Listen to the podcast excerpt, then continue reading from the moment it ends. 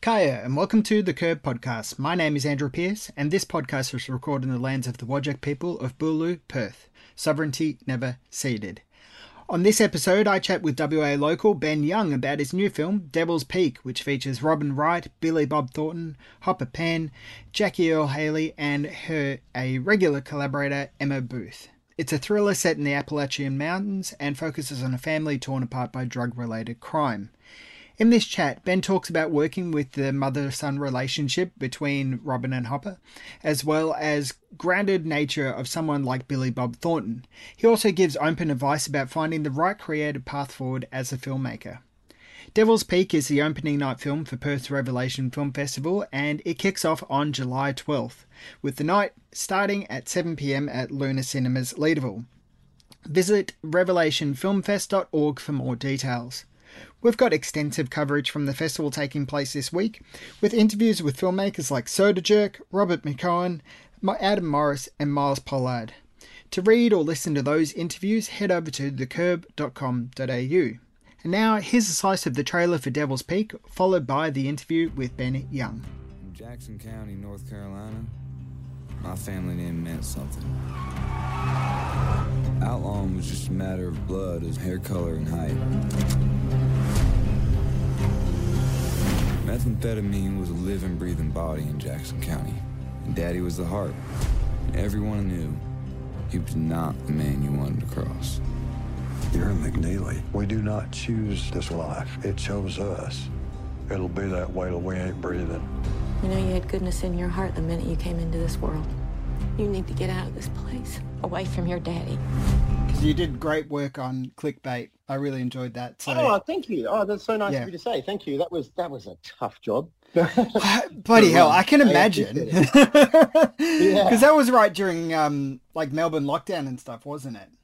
No, it was just before. So I got really lucky. I finished shooting on Friday, and then the production shut down on Tuesday.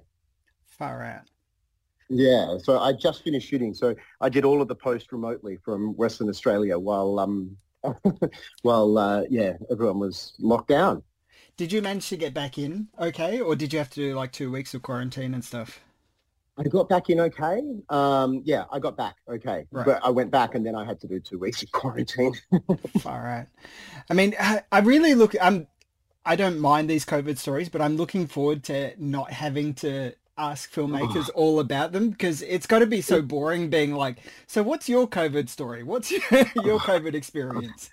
I, I did hotel quarantine three times. Far out. How do you keep Yeah, sane during that? fun. I wrote a script. um, it, it was actually the, the last time I did it was um, when I came back from Atlanta on, on this movie, and this movie just about killed me. And so um, it was kind of nice to be alone. yeah, fair enough. Well, Yeah. okay. So you've you've thrown the ball out. Then what about this film almost killed you? What almost? Um, oh, so many things. it was um, it, it was interesting. So you know, in Australia, if you're going to make a five million dollar movie, I feel like that would be pretty big. You know, um, or it would feel like it was. Like to put it in comparison, Hounds of Love was two or, or just under, and it felt like in comparison a much bigger movie. This movie, we had no time, no money. I was blown away at the total lack of resources that we had. So uh, there's over one day we shot 18 minutes that ended up on the screen, and to put that in comparison, when you're doing kids TV, a big day is if you shoot eight minutes to put on screen, and and 18 minutes of that movie was all shot in one day because we just had no time and no resources. So it was a lot harder than I was expecting it to be. that sounds exhausting as well. Like, how do you keep your stamina up? I struggled. I think that's why I didn't mind the hotel quarantine afterwards because in America you shoot um, 12-hour days as well. And so that's Alright. 12 hours on set plus the travel to set and plus the travel home. You're looking at a minimum 14-hour day. And on top of that, it was freezing cold.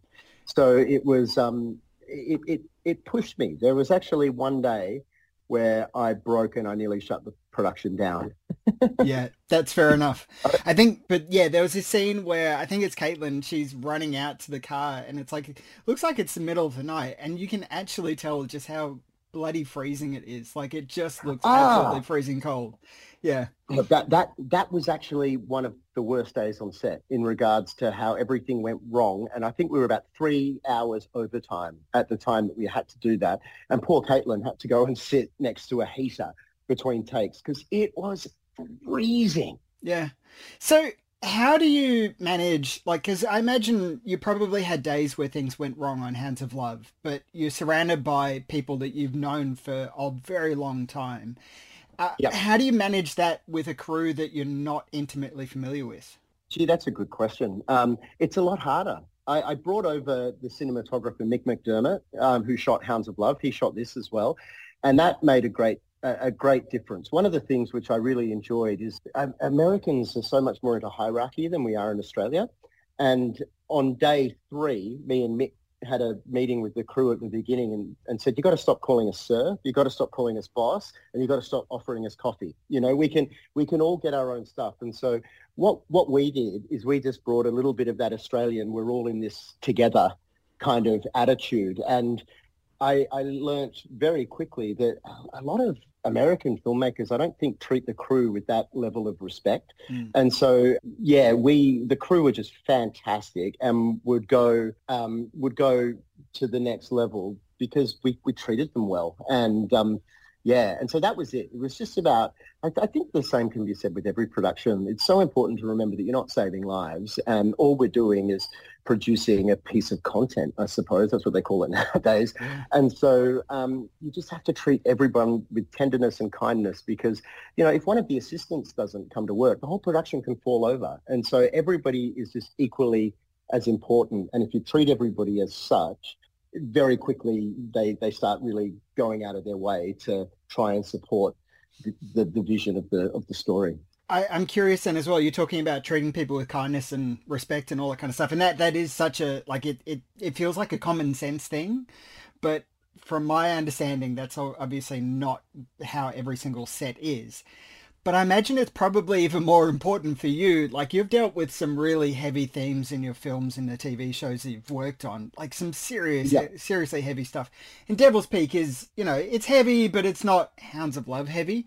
Um, but no. I'm curious if you can talk about how important it is to have that kind of that levity on set so important because you just got to remind everybody again like i said you're not you're not saving lives and and you, you've got to remind people as well that it's just pretendies. I stole that line and that's what steve curry actually did um, when we were shooting hounds of love. Um, i'm actually up here with him right now. Um, and uh, he he when we got really heavy on hounds of love he would just like say everyone just take a breath and remember it's all just pretendies and so sometimes that's what you do. You just have to step out of what you're actually doing and realize you're a, you're a bunch of adults playing dress ups, even though you're playing dress ups with very serious subject matter. So I think you're exactly right. It's very important to draw the line between the job and real life, between uh, you know after after you say cut. And so that's that's really what what we try and do, and keep everything as light as possible between. And of course, if, if an actor you know, wants quiet time before they're going to do a take or whatever, you, you respect that, but then you do whatever you can to support them afterwards. Obviously, on this one, you're working with Robin Wright and Billy Bob Thornton. Let's go back to your, you know, your formative years, making short films and stuff like that. You probably watched their films growing up going, Sling Blade, what a phenomenal piece of work, what a great piece of work, you know, that kind of stuff. What's it like to have now been able to work alongside them? It's just so bizarre. I'll, I'll tell you, I still, I never got over the whole shoot, the whole, you know, month or so that we were shooting in Atlanta. I'd, I'd, be at home and I'd be doing whatever I'm doing, and then I'd see my phone ringing and I'd see Billy's name on there. You just never get over something like that because you're exactly right. I, I saw Sling Blade when I was about 14, I think, and that was really when I first started discovering independent movies. But in a way, Robin was even harder because when I was a kid, the Princess Bride was one of the first movies that I ever actually obsessively fell in love with. And by the time I was 12, I think I knew every word to that movie by heart. And so um, it's really, really scary. I don't care what any other filmmaker says. When you're working with people you idolized growing up, when you've got to work with them and tell them what to do and run the ship, it's never not terrifying. Even though um, I got so lucky, I was so scared of Billy just because he always plays such um, hard characters and, you know, he's just got that presence and that voice and all of this, which he has in real life as well. It, may, it might be bigger in, in real life, but he is just the kindest, most considerate, most down-to-earth human ever. And Robin's exactly the same. And both of them are just so respectful of the process and so respectful of the cast and crew and and just willing to they're so collaborative both of them and so that was just such a welcome treat because actors aren't always like that and i've worked with um, a, a, lot who are significantly lower down the chain than they are who've been really tough and so to have two actors i've grown up idolizing you know, on on the set that I'm working on every single day and be such genuine, kind, supportive collaborators was just mind blowing. And I still I still get chills. I, I, get chills when I think about, you know, like Robin would just take us out for dinner, you know, and and we had Emma, Emma Booth turned 40 while we were shooting the movie. And we went to some of one of the dodgiest biker bars deep, deep, deep into Georgia and, and Billy turned up, even though it was an hour and a half from his hotel. He just turned up in this dodgy biker bar to celebrate with us. And so they were just real team players. It's nice to hear. Like, I mean, I've interviewed a lot of people and there is still like I still need to at times kind of check my professionalism in a way where you kind of like holy shit, I'm talking to this person, you know. And it's a bit like a couple of years ago I got a phone call from Bruce Beresford and it's like you know, wow, holy shit, you're Bruce Beresford. You know, I'm having a yeah. conversation with this major person. But I'm oh, curious I, for I, you. I need to check mine. Oh yeah, yeah. How do you do it? How do you like when you the very first time that you're meeting them? How do you kind of go? All right, compose yourself. These, yes, they are Robin Wright and Billy Bob Thornton, but I'm working with it, them. It doesn't. It doesn't get easier. I remember the first time I got a call from a bona fide gigantic movie star. I was absolutely terrified. Um, but I, I just reminded myself, uh, they're calling me because they have watched Hounds of Love and they like it. And so they decided, because, you know, the movie stars get all the power, they decided I was someone they were going to let into their life. And so that I remind myself of that, that this person has decided that I'm not a hack, that I'm not shit, that I'm not yada, yada, yada. So I try and remind myself of that, no matter how much of a hack I still feel like. Um, I remind myself of that. And now what I do is I, I had lunch with um, both of the Skarsgårds once, Alex and Stellan at the same time, just me and just them. And that was terrifying. And that was one of the more frightening movie star moments that I'd ever had up until that point in my life. And so the first time I was meeting Billy, I was just thinking of how I felt when I was in the Uber on the way to meet Alex and Stellan. And then I just reminded myself that it went really well and that, you know, I survived one. So there's no reason why I shouldn't be able to survive this. And so I draw upon past experiences now. yeah, yeah. That's really, I mean, it's, it, I find it so fascinating hearing how other people deal with that because it is such a, it's such a personal thing, but it's something that we all certainly work in the industry. We all kind of deal with that. But with that in mind, you're also dealing with a very familial aspect. We've got Robin, and then of course his son is in this too. And I'm curious if you can talk about that kind of push and pull of the relationship of directing a mother and a son in a film. Yeah, it, that, I love that question. It was really great because they'd never worked together before and they have got such a fantastic relationship in real life. Like they're, they're best friends as well as, um, you know, in, in our instance, collaborators. And, and it was great because they are both such open people. I didn't feel, I felt that I was welcomed into their circle. And so, you know, and, and it was good because Hopper obviously knows Robin really well.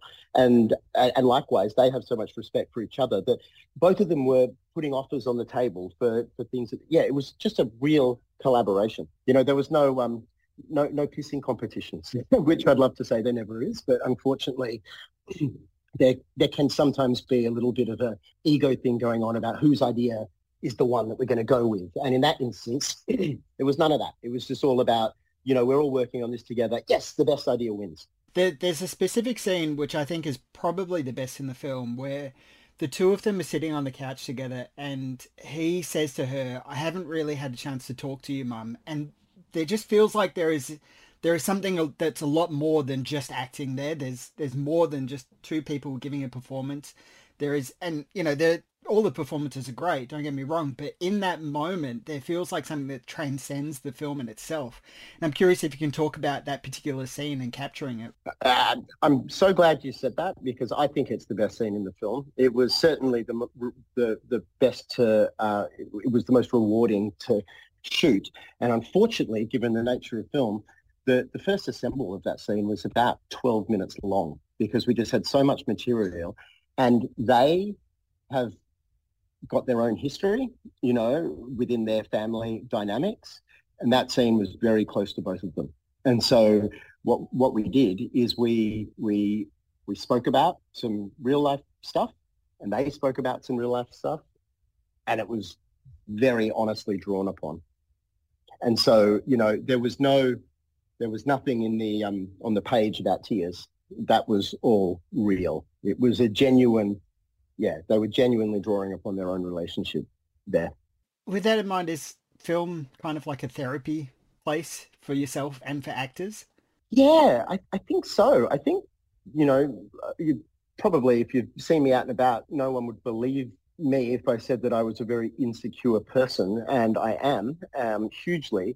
And for me, drama was always a way of escaping my own skin. And I started as an actor, and now I do it as a as a storyteller, and that's exactly what it is. It's escapism. You get to focus on other people's problems, fictitious people's problems, and lose yourself in that. And and I think that that's going back to your earlier question, why I'm often so drawn to the dark stuff, because I think in real life, I'm pretty bad at expressing how I really feel.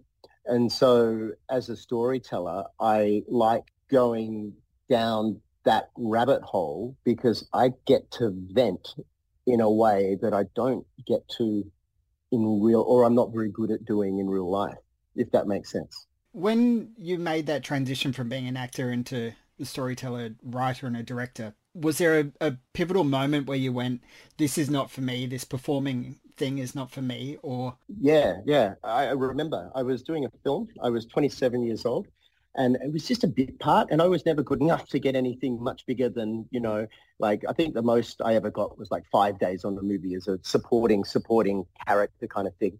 And when you're a role that big you really are in lots of ways a, a glorified prop. And so there's not a lot of room for you to bring anything to it. And I had two occasions. The last two acting occasions I had were ironically two of the biggest things I ever did. But I was so low on the call sheet that you know, I didn't get any backstory. I didn't get anything. So I did all the work myself as to who I thought this guy was um, and how I wanted to play it. Then I got there and and I just got such physical direction from the director. You know, stand over there, run your hand through your hair on this line, look over there on this bit, and it just became so physical and non-authentic that I just thought I can't do this. And as, as I think as a result, I just did such a bad job. so I thought I can't do this anymore. I'd, I'd, I'd, much rather an involvement in the in the storytelling than I'm getting as an actor. And that was in my mid late twenties that that was. And usually by that stage as well, like people would expect you to have chosen what you're going to do, especially like if you if you grow up thinking I'm going to be a filmmaker or something like that. Like you think fuck it, I'm going to do this. I'm going to be a director. And then you jump into it and then you realize it's not for me. Like, yeah, at 27, people expect you to have decided what that is. Was that really difficult to reconcile with that? Yeah, it was a little bit. And I, I kept doing voiceovers for years afterwards. But I was sort of fortunate in the sense that I had started working with filmmaking before. Like I'd made a bunch of music videos by then and I'd made some films. And the whole idea was that I was going to become a writer to uh, um, write stuff for me to be in, but that never eventuated because the people who did want to make my stuff didn't want to cast me in it, which is fair enough. I'm not sure I would have cast me in it. I haven't been in any of my, my own stuff, so uh, I wouldn't even cast me. Um, but it was a natural progression, and I think, and it was just around that time that I thought to myself, why am I even, why do I have an agent? Do I really want to be an actor? I don't enjoy it anymore. So what am I doing? Why am I doing this? Am I just too afraid to say, that I don't want to do this thing anymore that I wanted to do ever since I was a little kid. And um, so it was a little bit tough. And I still have those moments where I'm going, oh, what if? You know, like what if I had really put the energy into that that I've put into, you know, screenwriting and, and directing. I, I still sometimes wonder because I mostly get envious that actors get called to set later than a director and they always get home, sent home earlier and they also get paid more. And so I'm like, you know, what, what if? But you can't ask yourself that because I get a lot of, you know, even though it's so difficult what I do, and it is, and I don't know if it's just me, but like I seem to always end up on really difficult things. But that level of reward that you feel for surviving it reminds you that, you know, you're in it for some other reason and there's nothing that could stop you from doing it. Um, if we can shift over to the post production for this film as well, because I talked to Sophie Hyde about um, Good Luck to You, Leo Grande last year, and she did all the post production for that editing and stuff in Adelaide, and so filmed it obviously over in the UK, and then did all that stuff back at home. And I'm curious. I understand you did all that here in Perth. Is that right? Yeah, I'm very patriotic towards Western Australia, and um, when I did this movie, I kind of wanted to do it as a little bit of a test. Um, well, not so much a test because I knew the answer, but to, to kind of prove a point to the rest of the world, or at least the rest of the world who I have to deal with, that we can do it in Western Australia. Because I was blown away after Hounds of Love when I got, you know, more international opportunities started opening up for me. Just how quickly all of those studios slash production companies slash whatever would just write off everybody I'd spent my whole career working with. And I, I thought that that was a really small-minded thing to do because in many ways a director is only as good as the people who they're working with. And so I couldn't understand why they were just interested in me and wouldn't let me bring a cinematographer and wouldn't let me bring my post people wouldn't even let me choose the cast that I wanted to choose kind of thing. And so with this one, because it was significantly lower budget than some other stuff that I've been attached to that, you know, hasn't happened, as it were. Um, but um, I was allowed to choose a DP, so I chose a West Australian cinematographer, same guy who shot Hounds of Love, same editor, and then uh, all the same post people. And so we did all of the post-production, including, you know, music. We had Adam Spark from Birds of Tokyo and uh, so all of the post was done in Western Australia, as well as, you know, I had Emma Booth in it, West Australian actor, Mick McDermott, West Australian cinematographer, and then me. So we were the West Australians on the ground there. But then the entire post team was West Australian. So I really just wanted to prove that West Australians were as good as anybody in the world. And so, you know, if, if I'm ever given the chance to make another movie, um, touch word, um, I, I can put forward a better argument as as to why I should do the whole thing in Western Australia because that's ultimately my my dream is to be able to do an international movie with international cast and international money at an international scale and do it do it out of Western Australia. Because that's one of the things which I find really interesting. It seems to be maybe I'm not paying more attention to east because they don't pay attention to us over here in WA, but it seems to be a very WA thing where you know, filmmakers like yourself, uh, you know, will make a really great film, internationally acclaimed film and all this kind of stuff. And then you disappear overseas and are only trapped kind of telling overseas stories. And, you know, there are a whole bunch of different people from WA, you know, who have made some really great films. And it's like, ah, come back, come back. And it's great that you've been able to do Australian shows, but, you know, there is that, I kind of miss that Ben Young touch of a film telling you know Perth on screen. Uh, and oh, so, thank you. I'm yeah, working on it. um, but I'm curious if you can talk about that tussle of you know being an Australian, working on an international scale while also trying to hold on to your Australianness. It's really tough, and I, I don't know what the answer is, but like unfortunately, um, you know, financially, it's just so much better to work overseas. Like the minimum fee over there is literally five times what the minimum fee is over here, and it's in US dollars.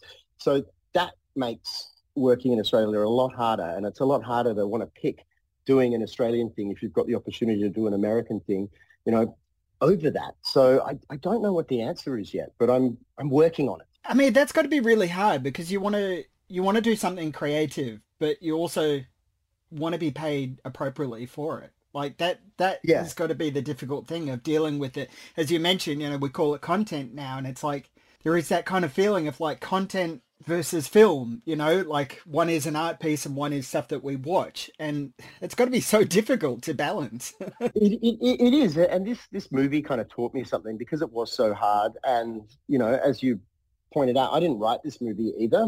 So, you know, it wasn't, I, I'm not the person who had the idea for it. It wasn't my baby. And, and it wasn't a story that I felt the need to tell so much that I sat down and wrote the script you know, obviously there was a lot in there that did appeal to me, which is why I chose to make it. But, you know, in reflecting upon all of these things and to get back to more of what you were saying, where, you know, I, I am able to put more of myself and my West Australianism on screen and all of that kind of thing, because it's financially a lot more difficult to work as a filmmaker in Australia, I've, I've kind of made the deal with myself that I'm going to do more television and that's going to be my job and then every few years, I'm going to try and make a film that just comes from me in the way that Hounds of Love did. That it, it doesn't matter what, you know, it doesn't matter if I, I make no money or I do it for free. That's my hobby and that's my passion. Is I'd much rather make movies like that. But so long as I can keep a roof over my head doing television, that's that's going to be my goal from now on. with that in mind as well, it's like it's been what uh, six years since Hounds of Love came out. Is that right? But I'm curious, like the impact of that and how well it's done, like the the you know how celebrated it is. Of course, it got a bunch of actor nominations. Is there? Do you feel like there is that the weight of carrying the success of that film as well going forward? be Huge, and particularly because I haven't had that success since. Um, yeah, there is a huge, huge weight and huge fear of like, will I ever do that again? Will I ever make anything that um, has that same impact? And the short answer is I don't know. But I also know where that came from. And it was a story that I really wanted to tell and that I fought so hard to find the means to do it. And so um, I, that's why I'm really going to focus on telling my own stories from now on. That's a perfect way to wrap it up. Thank you, Ben, for your time. Um, thanks, I'm sure I will so see much, you at Rave. Andrew. Appreciate you taking the time with me as well.